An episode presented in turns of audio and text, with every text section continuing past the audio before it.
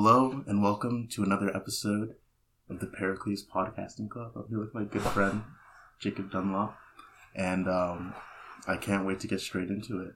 I this is a guy that I've wanted to have on here since forever.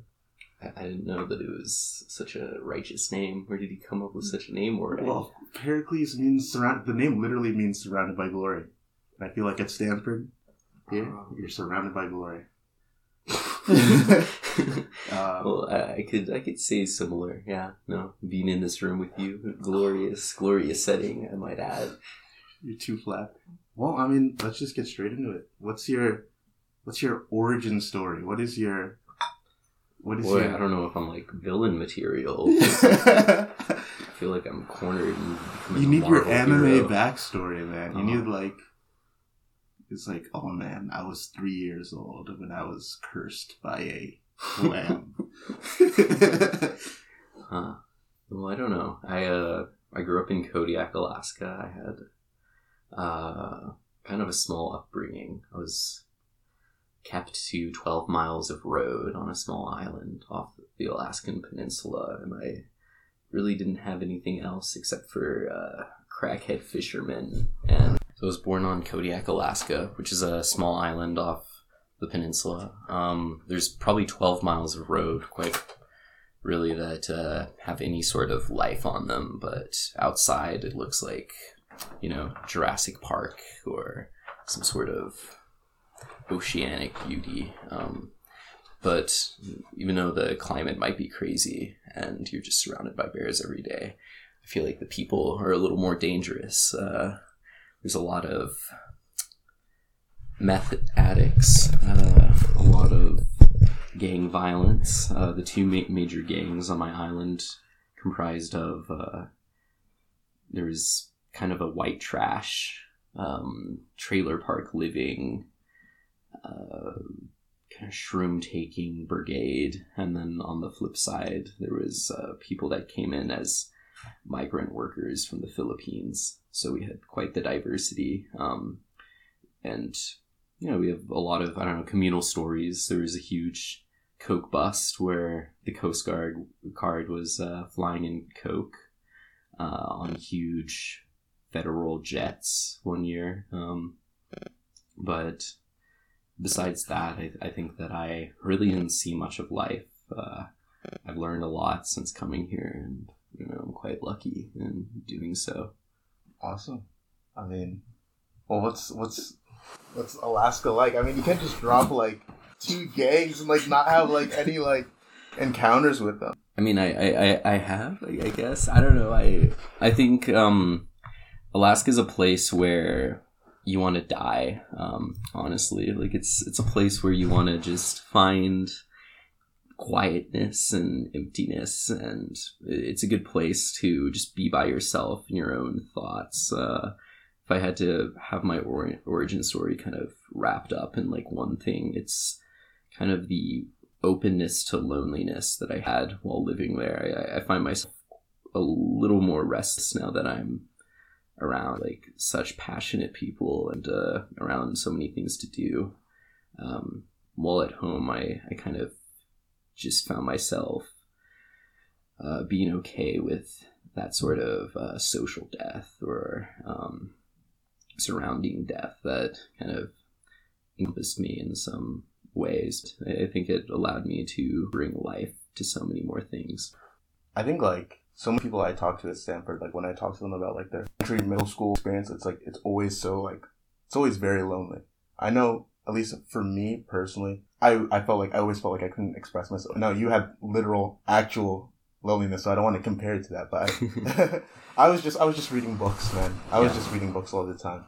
Um and I remember I would read a lot about solitude, about like Thoreau, about Emerson, but uh, you know, you were actually in the in the forest, getting the the nape of life or whatever. I don't know. But tell me about that.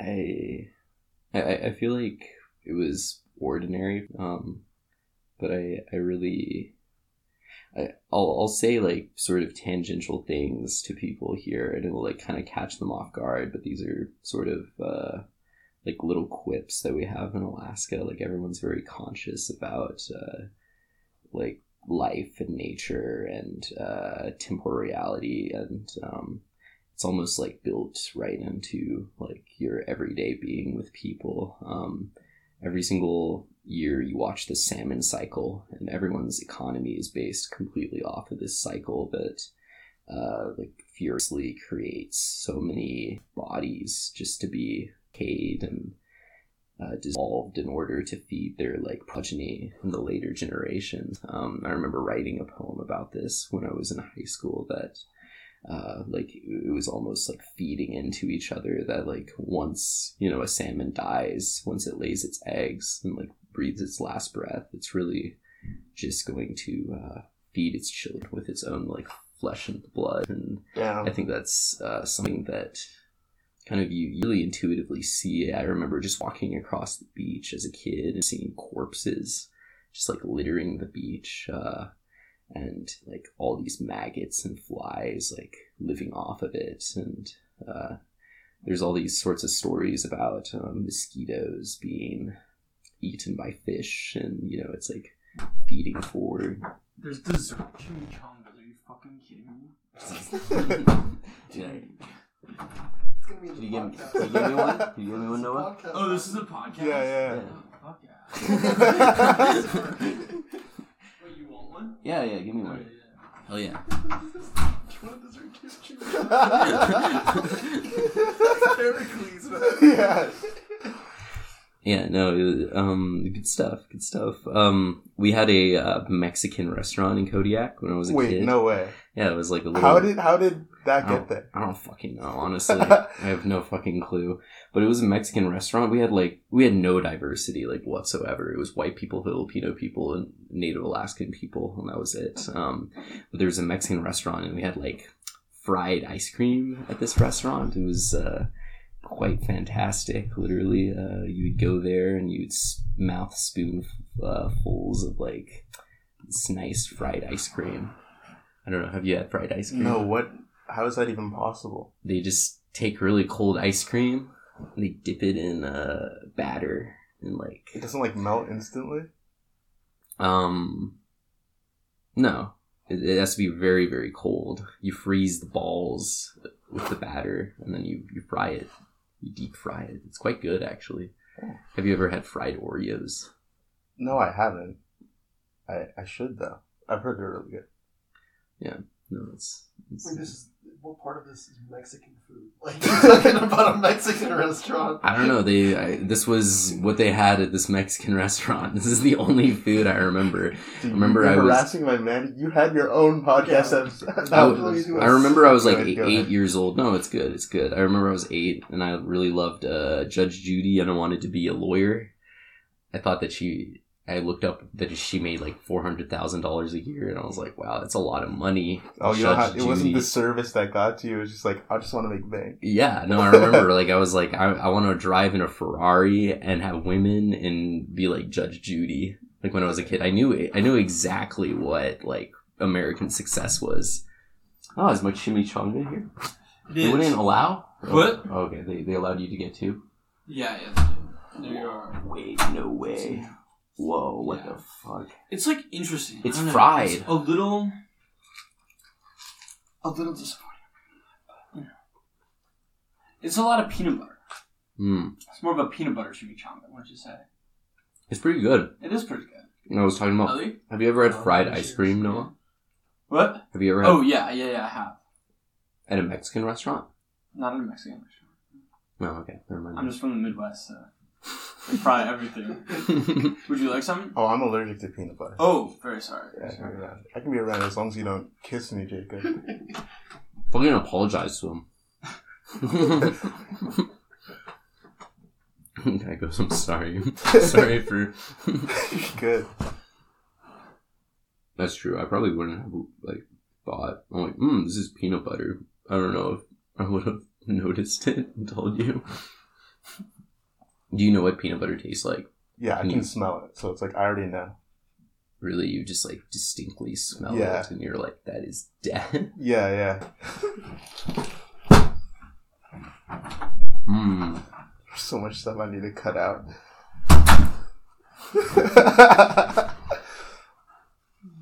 This is a pretty good dessert.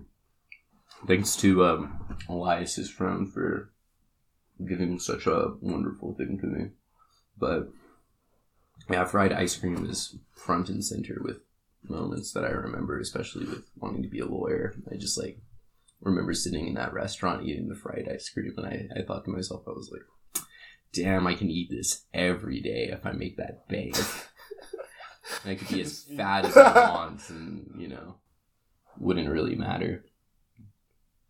Wait, so you still want to do law? No, no, that was when I was like six years old. Even though I grew up on it in the middle of fucking nowhere, right? yeah. Yeah, it, it really, uh, it really shows you something. I don't know. What are your goals, Ore? I I've, I've been thinking about this for a long time because I'm like I'm like a hundred or zero, a hundred to zero. Like either I'm giving it my all, otherwise or I'm super lazy. When I first came to Stanford, I was just like, like my goal had just been to get to Stanford because I'm like, okay, I can figure out all my goals from then. Um, and then you know I'm in SLE structured, and I'm like, and I'm questioning all my goals. I'm like, you know, is is do I just want to make money? Is that what I want? Um, and so it was really difficult. I think I want to do something that's like, you know, service oriented and like, you know, has to do with like self expression, something that I can express myself through doing service. So whether that's like, I think end goal, I think it would be cool to do a lot of nonprofit work, like to like do like a really, really big nonprofit. Cause like, I feel like I would be really good at like cutting administrative. It's a, it's like nonprofit. It's like when you're working at a nonprofit, all the things that like people hate like capitalists for, like becomes like really good. Because like you're you're cutting administrative costs, so it means every dollar that is going to charity is actually helping people, Mhm. and so it's like you get to, you know, the more ruthless you are, the more you get to help people, and so I think I would really like to do something like that. Just be a Um, stingy capitalist. yeah, but for a nonprofit. So that I think that would be awesome. Um, yeah, I think it would be to like I could like really, really, really help people and like nothing. you don't think that would degrade your morals in any way? Being in that, that environment. Well, I think, I think that I don't think it would degrade my morals. I think morals would be the thing that would that would like keep you pointed in the right Yeah. direction.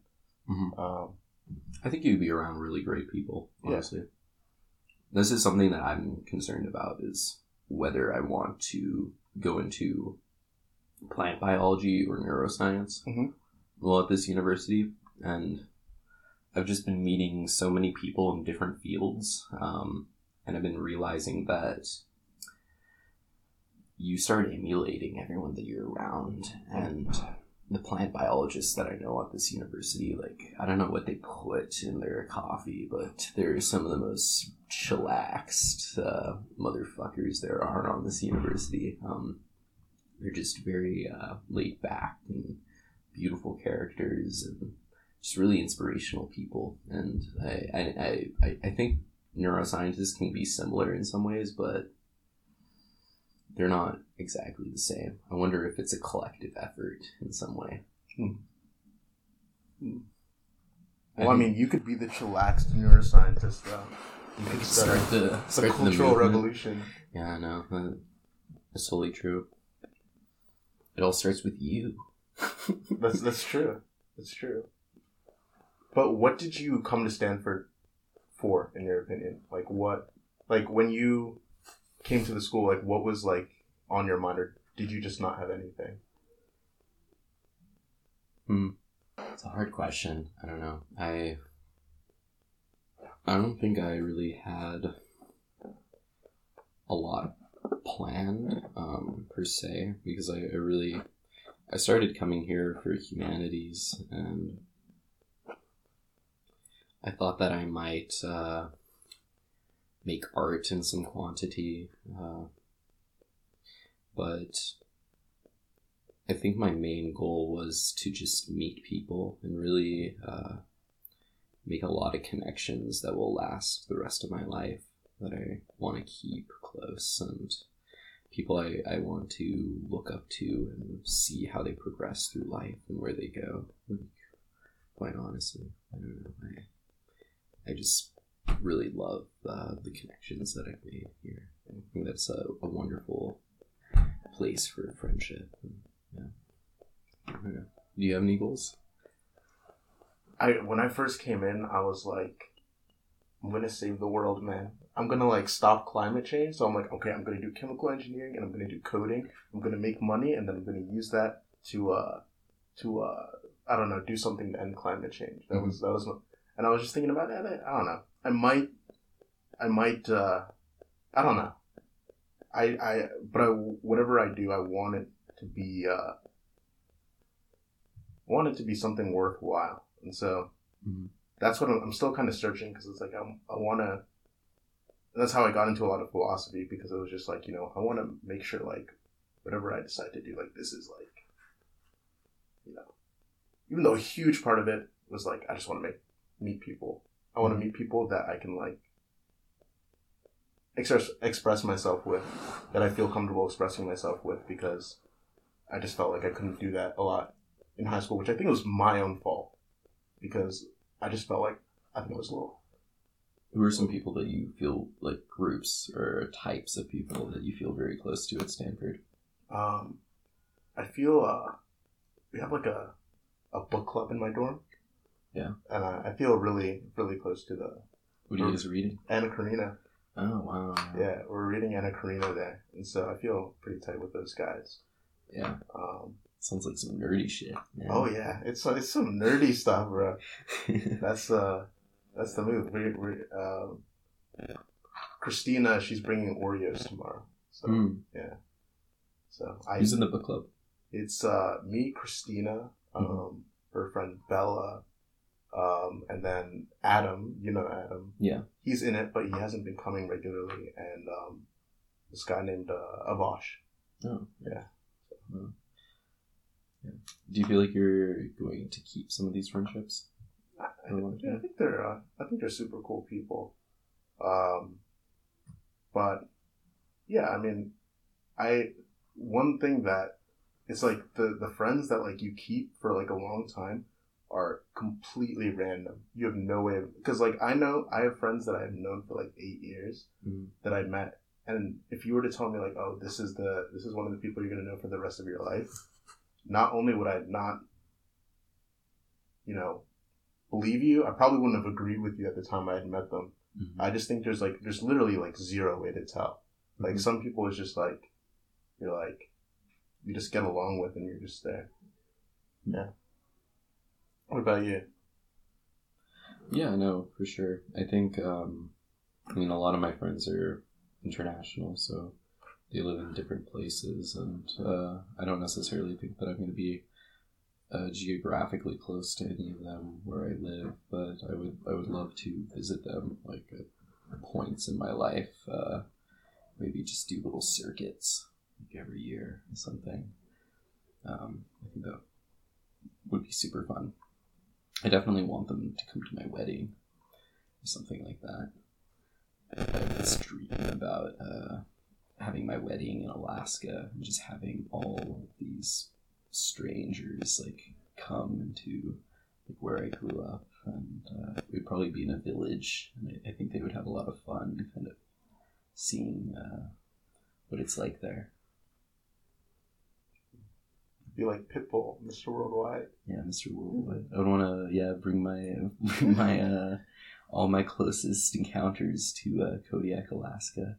I feel like it's it, part partly like this the the stupid stories I tell. I, I feel like they probably think that it's made up or something. That when they land, like the the mountains will just be like a backdrop or something that just pulls away. Dude, when I first met you, I'm like, there's no way this guy's from Alaska. there's no way. Yeah, I'm like, dude, it's all like he's from SoCal, and it's all a yeah. I'm actually actually from Palo Alto, and I went to Pali. Pali High School. But yeah, I mean, yeah, I don't know.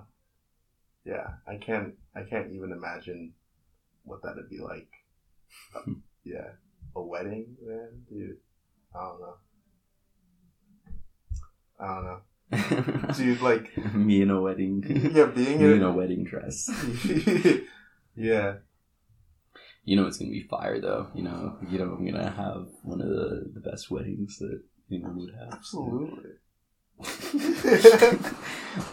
all the all the Alaskan elders are gonna make fish pies and stuff, and we'll be roaring uh, trap music. that's what we like to listen to in Alaska, and uh, you have to make us gut the fish ourselves. yeah, yeah, no, that will be bad.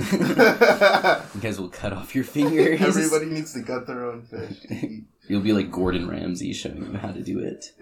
Just pulls out a salmon. He's like, "Watch," or, or I'll do it. You never lose.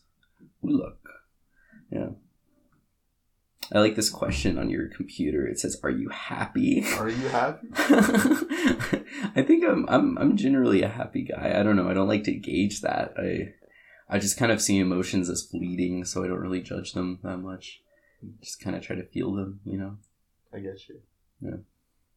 I uh, I, I think that I'm generally a happy man. I don't know. I, I can be quite uh, wrapped up in things, but fairly happy. Yeah, Yeah, I think for me, it's like, you know, a good goal that I'm going for. And if I do that, then it's like, I think I'm all right. But like, if I'm just like, if I'm just chilling, then I just get unhappy so fast. Maybe it's that, maybe that's the capitalist indoctrination that I need to, uh, I have a need to, to serve, uh,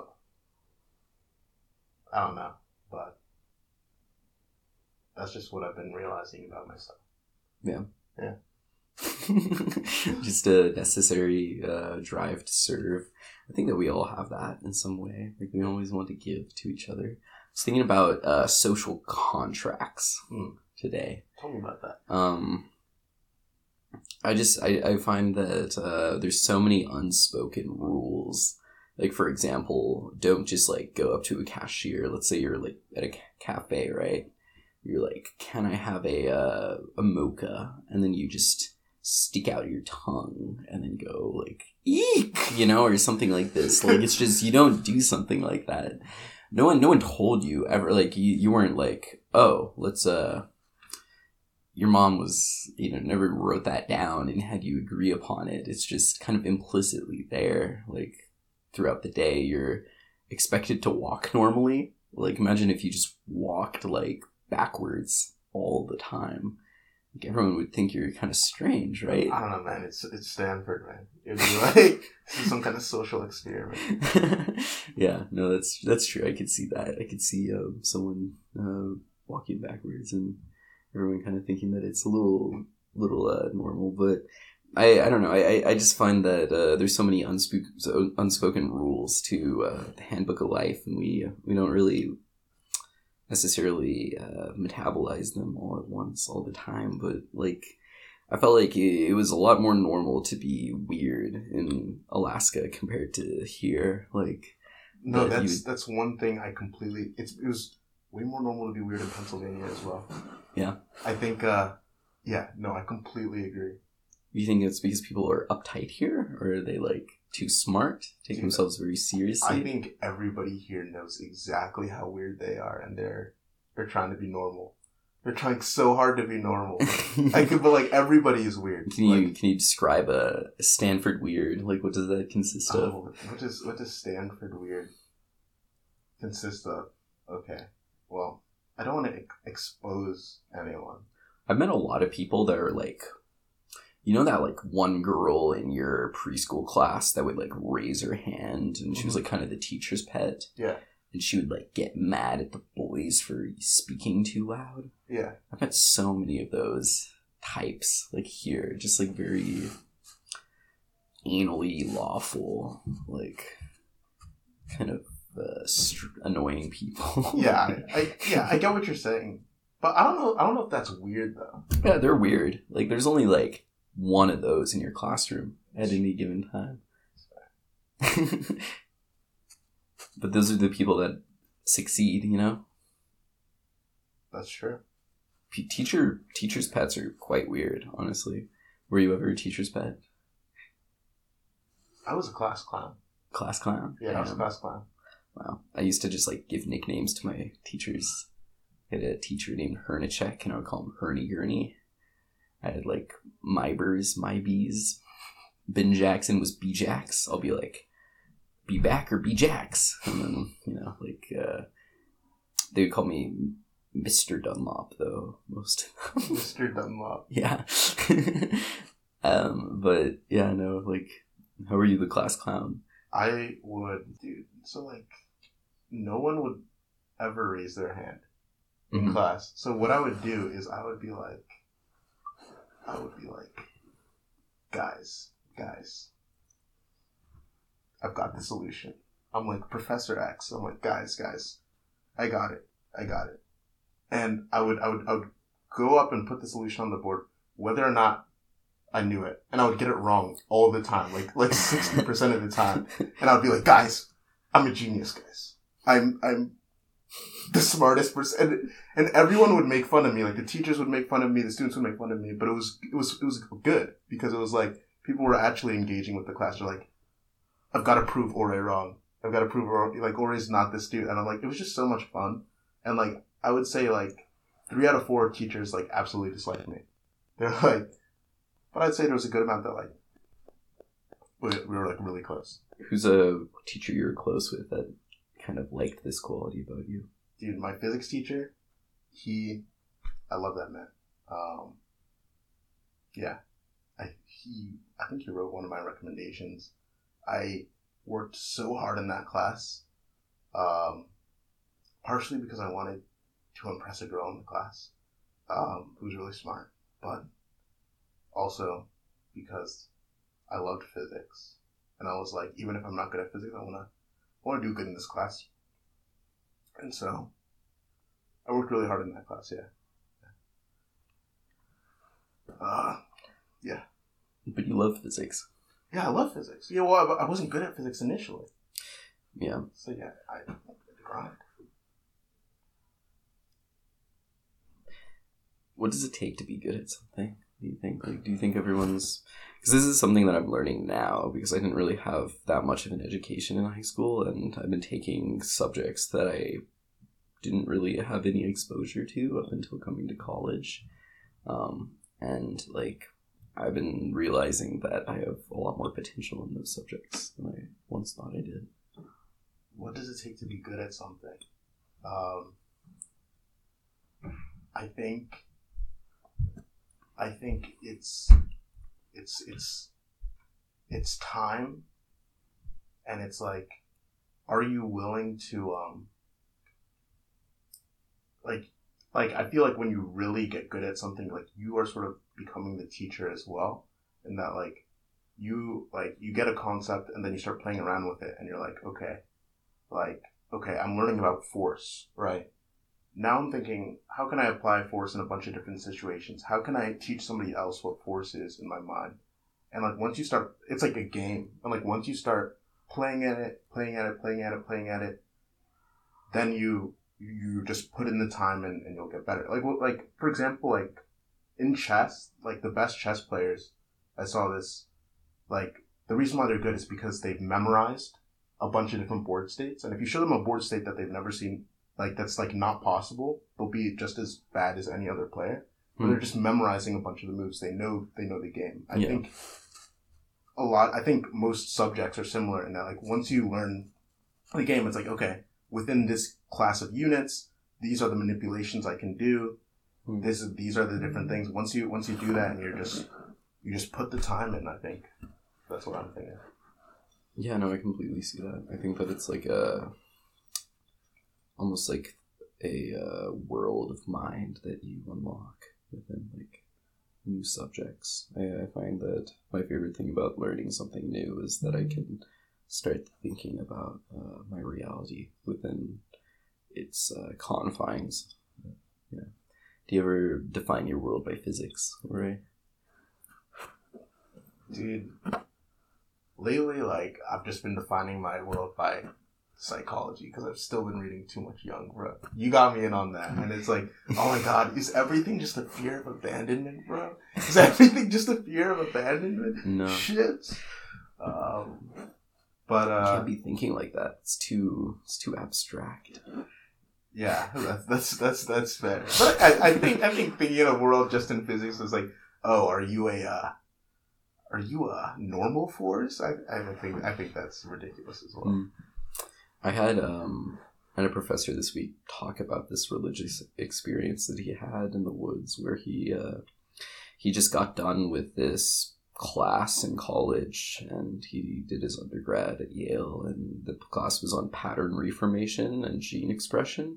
So uh, pattern reformation is where certain patterns will be expressed physically through your genetics. So let's say the like uh, your fingers, for example, are like lines that are stripes and they're repetitive. And so they're like you know symmetrical and there's a pattern between each side of your body. Like each hand has its own pattern to it. Um, and so like reformation is basically just like the generation of these patterns.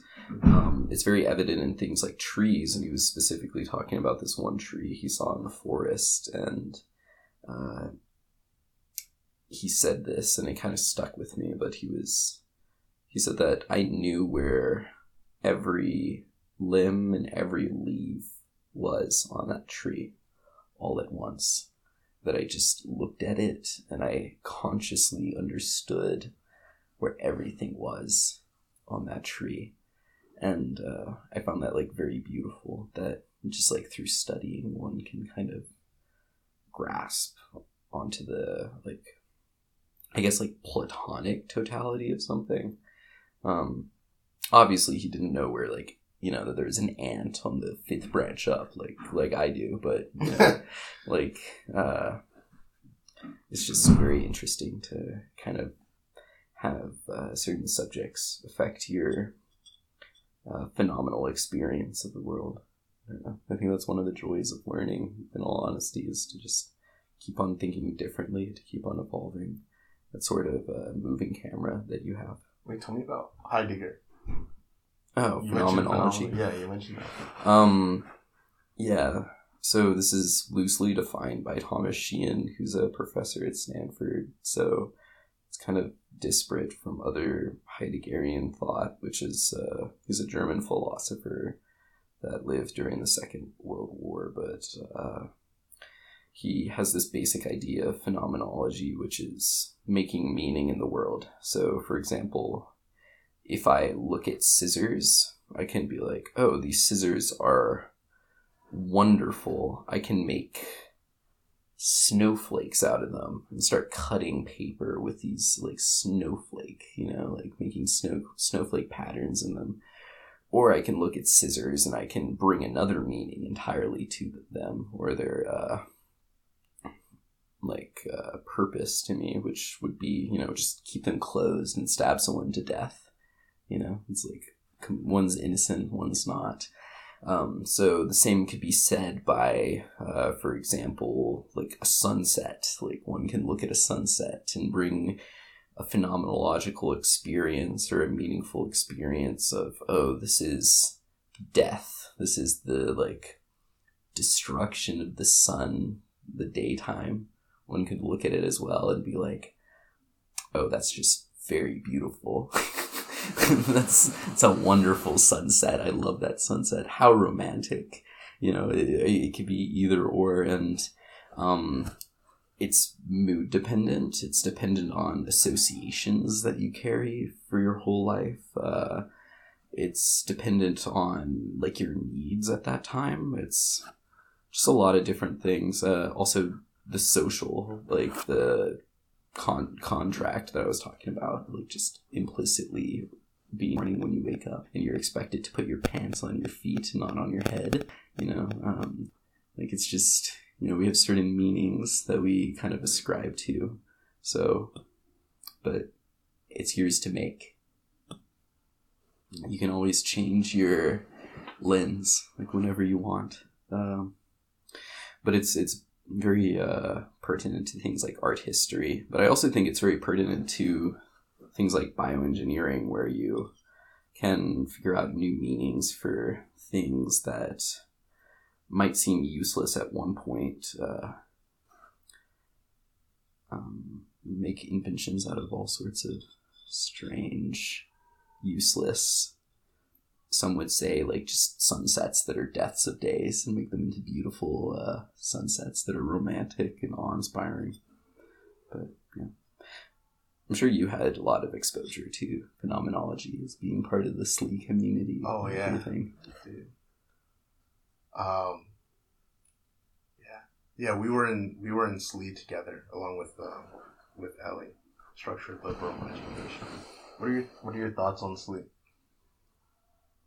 I liked SLE. I don't know. I wish that we were online last year, so we didn't really quite have any sort of foundational community within SLE, but I really enjoyed the exposure to different sorts of texts that we read and different ideas that we were forced to really like peer through. Um, I found it to be a very like fruitful experience in a lot of ways. Yeah, definitely, definitely formative. And it's like I don't. Sometimes I don't know whether it was just because it was a first year at college thing, or if it was SLE. But it was like, man, definitely period of your life where it's like before and after. At least for me. Um, yeah, it was huge. It was huge. I wonder if most people feel that their first year of college, though. Yeah, that's what I, that's what I wonder too. Because it is like a I think that we just had so many different kind of mind trips that happened all at once. We had SLE, we had college, like first year, and we had COVID just all at the same time. It was really quite the experience. Um, Yeah. I think only, usually people are only expected to juggle like one of these sorts of, uh, I like, I, I, want to say traumatic events, honestly. Yeah, yeah. But, uh, like, in a lot of ways, yeah, it's exceptional. Do you think trauma is good for you, Warren? I think is trauma good for you? I think it's it gives you a lot of no. Well, I mean, it, it depends because like I think it gives you wrong beliefs about the world. Um, I know I um like one thing that like for like for a long time um I was always questioning. I was like, you know, is this person like is this person real or fake? Yeah is this, this does this person want what's best for me or not? Are they a real friend or not? And I realized that like, you know, there might have been a point in my life when it was helpful, but it's like this is not this is not good. And I like I've been around traumatized people and it's like it's it's scary like when it's like you're you're you're doing something that's normal and they just sort of like retreat into their shell and they just start like sort of shaking because like of some thing that somebody else did to them and it's like and that's like horrifying um because it's like i can't even help you there. Um so I, I i don't think that kind of trauma is good. But i think there is something to be said in that like you have to know that like there are people that will like hurt you. And you have to be wary of that. Yeah. Sure. What do you think Um, I think that I'm thankful for some of the stuff that I've gone through personally, but I don't think that everyone's experience is necessarily similar or great uh, in that way. Um, like I, I think I'm very privileged that I, you know, I'm, I'm grateful for it. So, yeah. what does uh what does what does wisdom mean to you? Be wise. Um, I think a truly wise person has really never read a book or Really? intellectualized anything. No, like they they just lived all of it to the fullest extent, and they they actually know like what real life is, not from uh, thinking about it and rationalizing it, but just from experiencing it. I think that's really what wisdom is. It's type of learning that you can't purchase or open a book and experience. It's type of learning that you actually have to uh, live in, and it's deeply rooted. I think in that sense that it's it's not like a prefrontal cortex going deeper into all the rest of your regions of the brain and kind of encoding those, but like more so just the encoding of those regions on the first hand like basis. Just uh, like riding a bike. You can read a book on how to ride a bike, but to truly be able to ride a bike, you have to get on a bike. Um, I think that there's a lot of professors here that haven't really stepped foot on those bikes that they read about. I think that's fair. um, but yeah, no, but I think that uh, I honestly want to uh, experience a lot and hopefully be very aware and realistic with my own limitations and humility. So, That's fair. That's fair. yeah.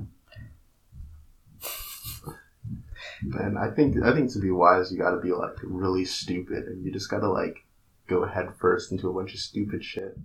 and then once you once you learn, that's when you become wise. Yeah.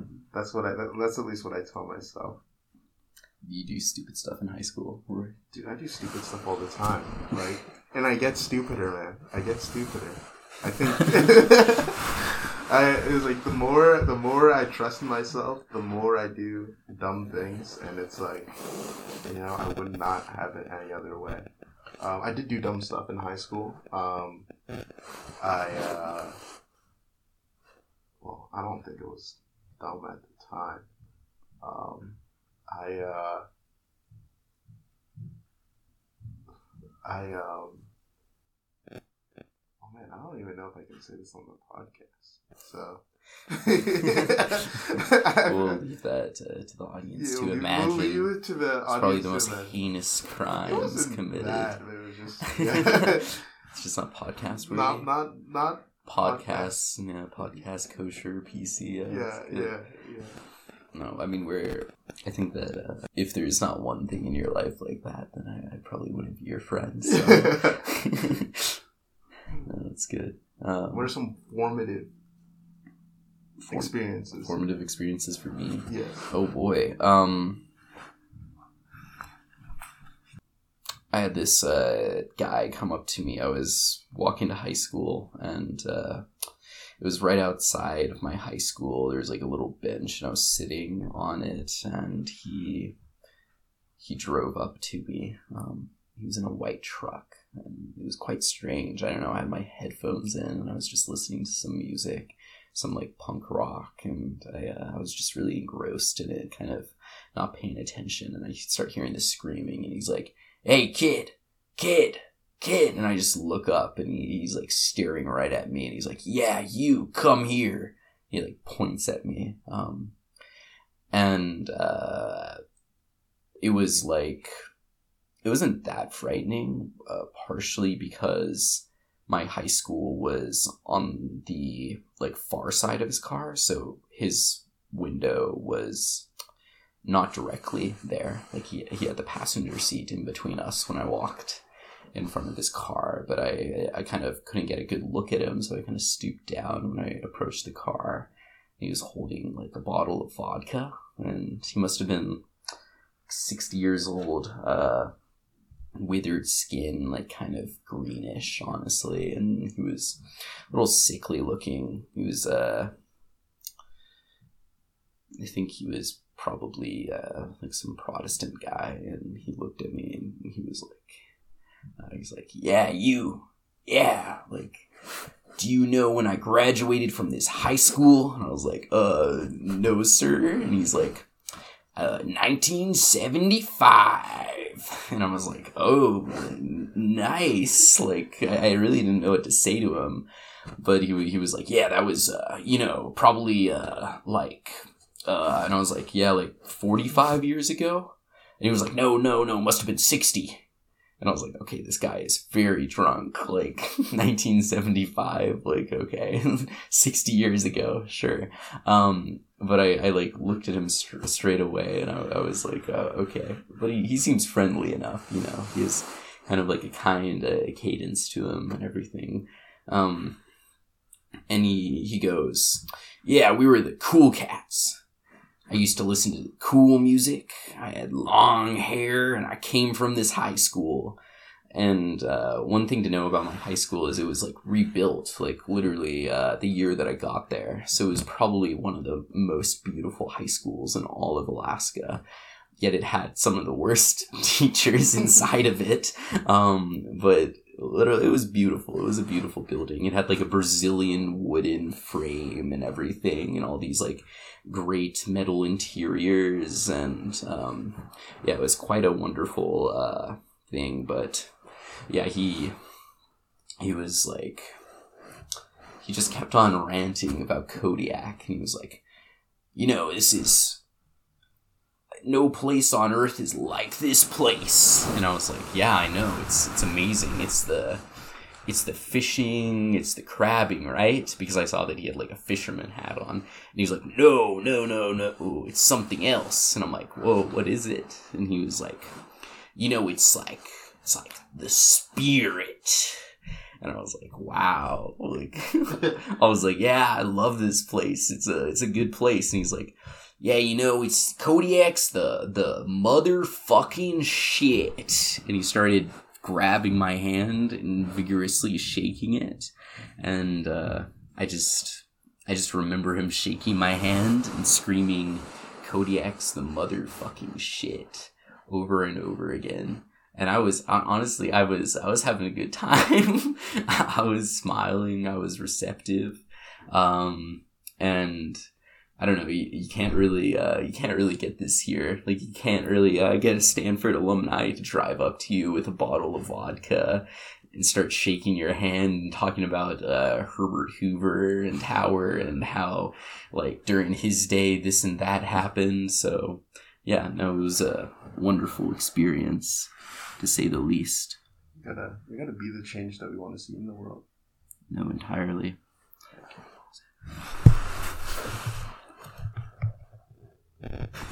All right. Yeah, no, so I don't know. We had uh, a lot of different effects, I would say, in Alaska. Like just very uh, wild people.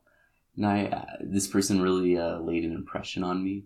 One because of how uh, pumped he was for Alaska, and number two by how really Alaskan he was.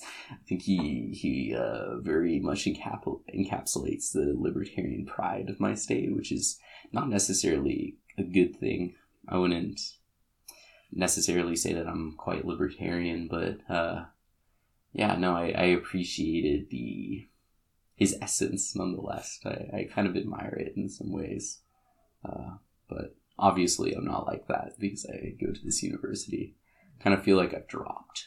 You dropped? Dropped out of the Alaskan essence in a way. Like, I think I, uh, since coming here, I've kind of changed a lot. I don't know. What in what sense? Like, In every sense. I'm much happier. um, I wear brighter clothes now. I, uh, Say that wearing all black. no, I'm wearing brown pants. I wouldn't wear such a thing. I used to wear black socks, Oh, black pants, black hoodie. So we're lighter. We're lighter. Yeah, no, like total. uh uh Yeah, and that was normal. Like I, I was considered very normally dressed, just in all black, um, and everyone around me was, yeah, just kind of uh malnourished in a way. Like I, I think that we have the second worst education system. We have. uh intense domestic abuse it's not amazing honestly but uh, that's why I, I think that's why I'm really happy to be here. Like in a lot of ways, I think that I really appreciate like Stanford and what it's done for me in my life. Ooh, one thing I wanted to talk to you about orthodoxy. Oh yeah, orthodoxy. Anything that you feel comfortable sharing.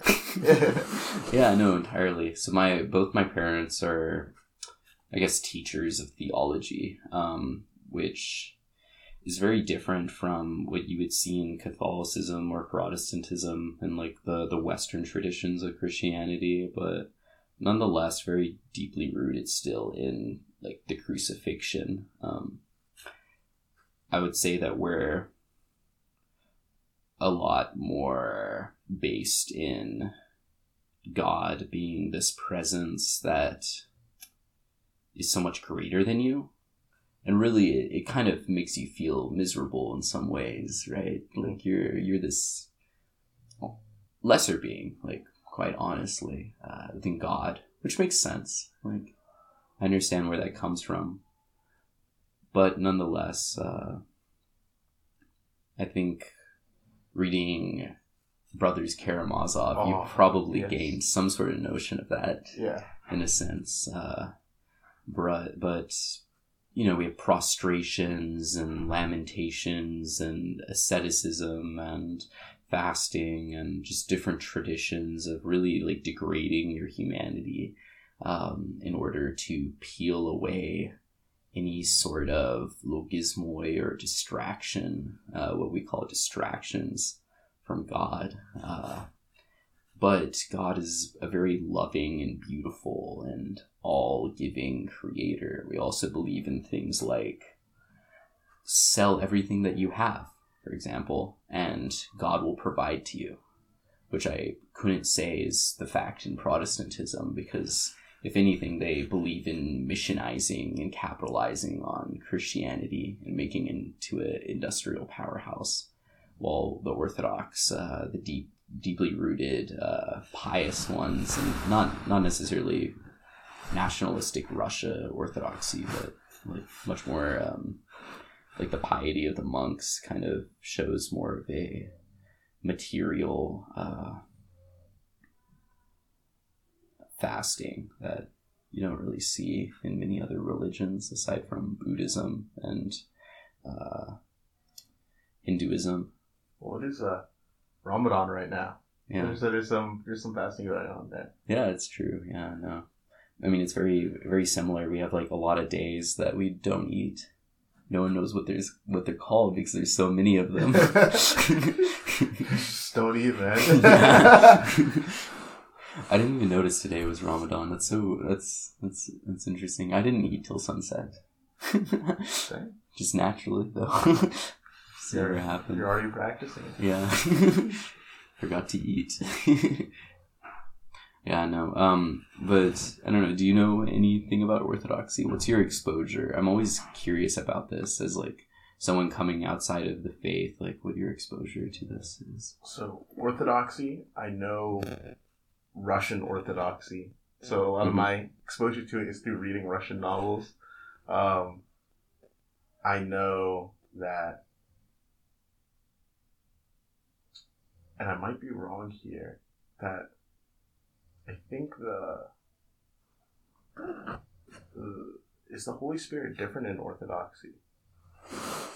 Uh, It's not canon. It's not technically any canonically different, but I think that it's more so the culture that surrounds it, and that's why it's so hard to describe to people. Is it's not necessarily that we're like canonically very different, which we are in a lot of ways, in a lot of senses, in a lot of um, like methods, but it's it's more so just the cultural type of energy that comes from our practices that are completely different than Catholic practices. It's um, and I wouldn't consider myself very religious or uh, honestly, I don't. I don't know where my faith stands in the present moment in a lot of ways, but I uh, definitely uh, really cherish and hold on to a lot of the lessons and a lot of the humility that is from my religion. Um, but also, it's probably one of the most sexist and homophobic religions on the globe. So Okay. it has a lot to work on, in my opinion. Um, yeah, what what is your stance on that? again, I just think it's from the people. Like a lot of people will hate on religion just as a larger con like concept, but uh, like if you look at science, for example, you don't really see people hating on science. Mhm. No one's like fuck science. I hate science. Science is one of the most like evil thing. It's uh, rationalized genocides. It's rationalized euthanizings of like minorities. It's uh, caused like disease and plague. It's uh, you know driven different uh, like sexist ideologies, different uh, racist ideologies throughout history. No one's really looking at that or talking about it, but it's completely true. It's a it's a field of it's it's just a ontological field, like entirely. Um, and I think the everyone will kind of look at uh, it's more so that the the fruits of the tree are more apparent than the roots Mhm. and and I, I- I think that we look at the the fruits of religion and we like kind of cast shit at them but um honestly i uh I, I think that it's mostly just the people's fault that a lot of the people that uh, weaponized religion were in a place of power, had a lot of horrible influence, and uh, quite honestly, the you could do the exact same thing with Western marketing, Western media, Western uh, science. Like any of these can be used to justify anything you want. It's it's like uh, the scissors that I was talking about. You can use scissors like religion and cut beautiful snowflakes, or you can close them and stab someone to death. That's my stance on religion, though.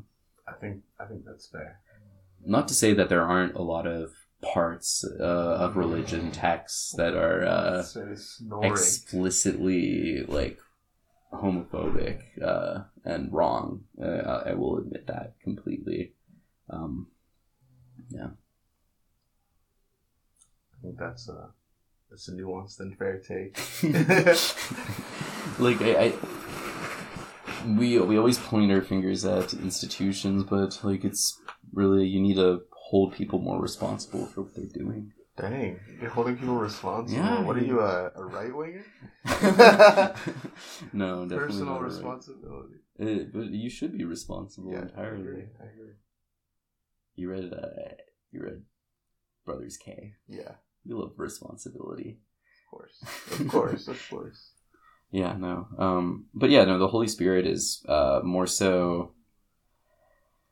Uh, it's kind of more nature. So there's like the three different. Um, the Trinity is divided like Father, Son, Holy Spirit, honestly, but there's this strange parallel relationship between humanity, nature, and uh, the unknown. So the unknown is the Father, because you can never know God. He's the unknowable, like light, you know. Um, uh, humanity is the Son, right? It's the like unknown incarnate, or the like thinker, and uh, the um, Holy Spirit is nature. It's like the driving force. Like it's underneath um, the humanity in some ways, but uh, it's also like outside of us, very uh, integrated within us. So I don't know. I think it's a very nuanced and uh, beautiful way of looking at uh, the Trinity, and it's not very literalist. It's more metaphorical, symbolic, which Protestantism does not ha- have or contain. Uh, that's not to say that Orthodox people aren't uh, sometimes very literalist. Like I've met a lot of monks that believe that the world is flat and that there's devils all What are- around them. monks like? Um, they're people that have spent their whole lives trying to uh,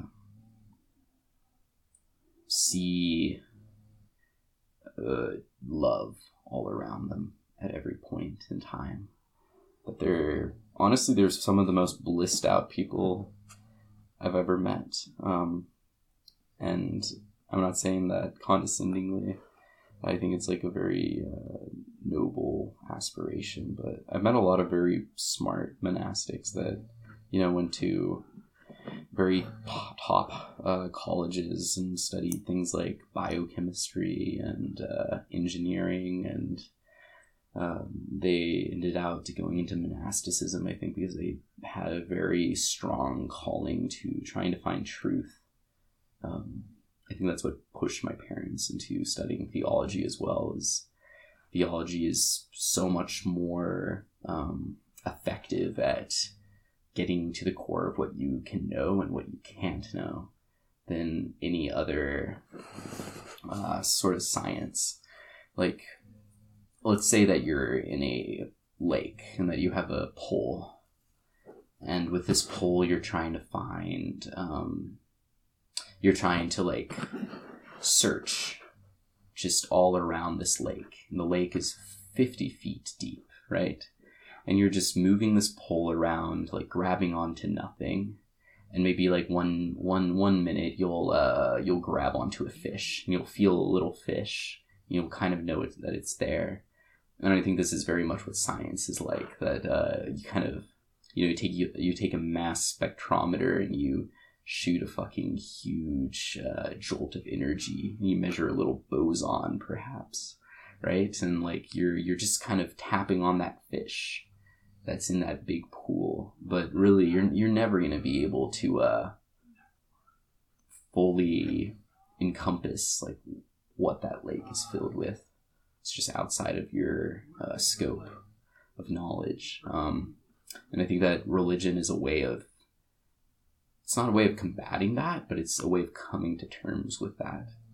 It's a way of uh, acknowledging the unknown and different sorts of uh, unrational parts of life, different uh, unreasonable parts of life that are entirely beautiful, in my opinion.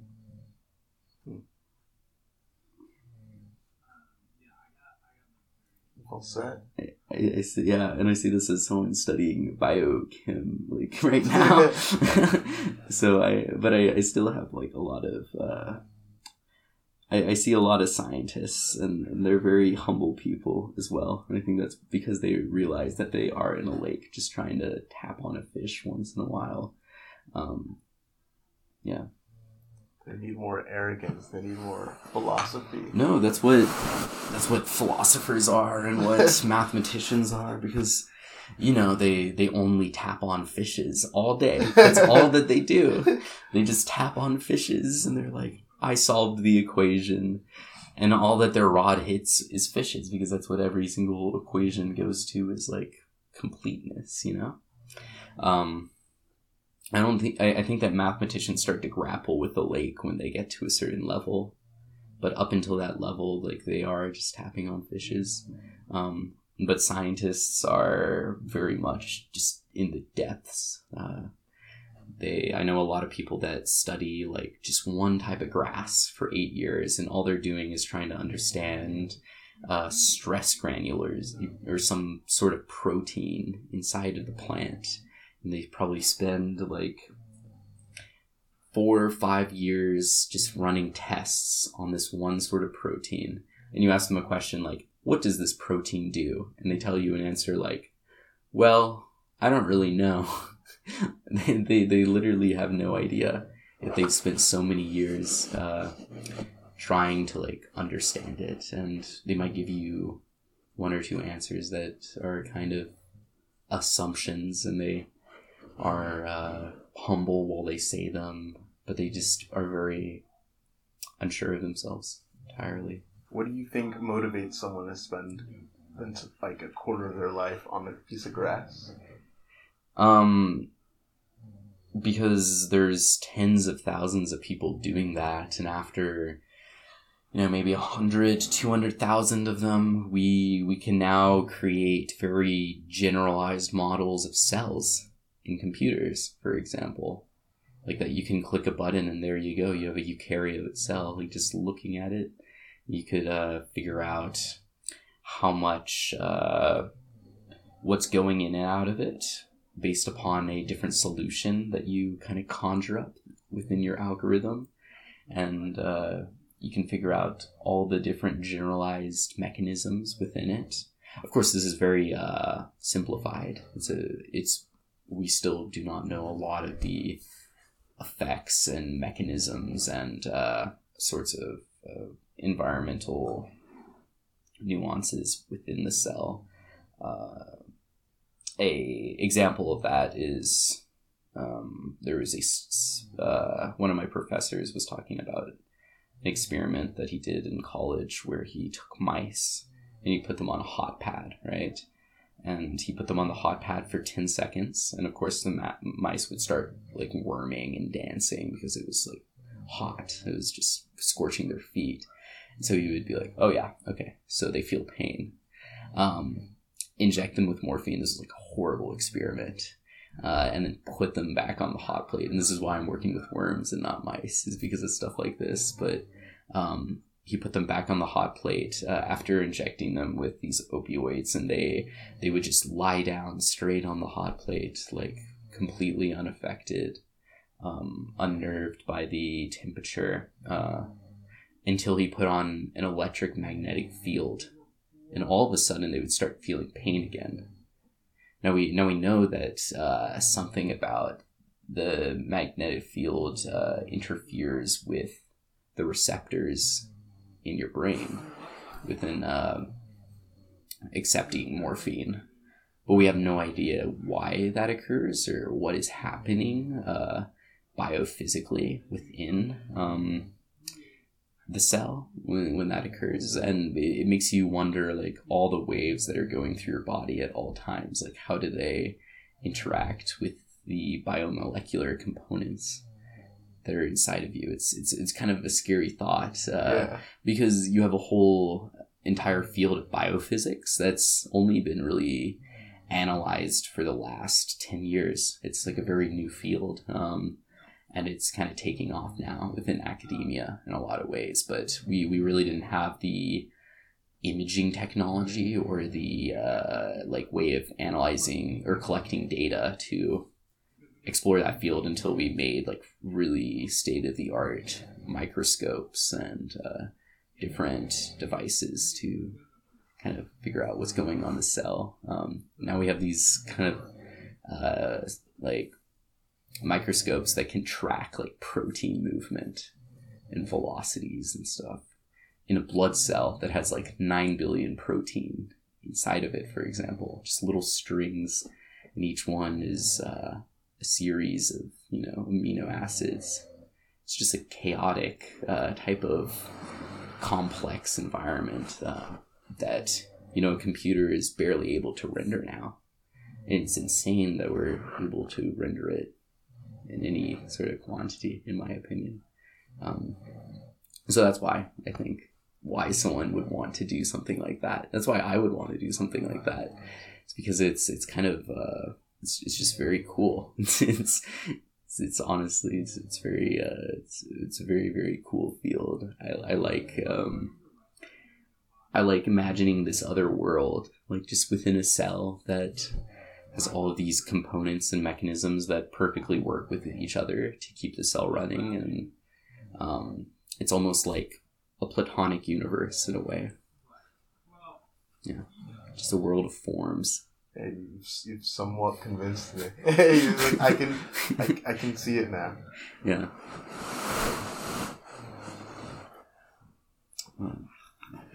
Wow.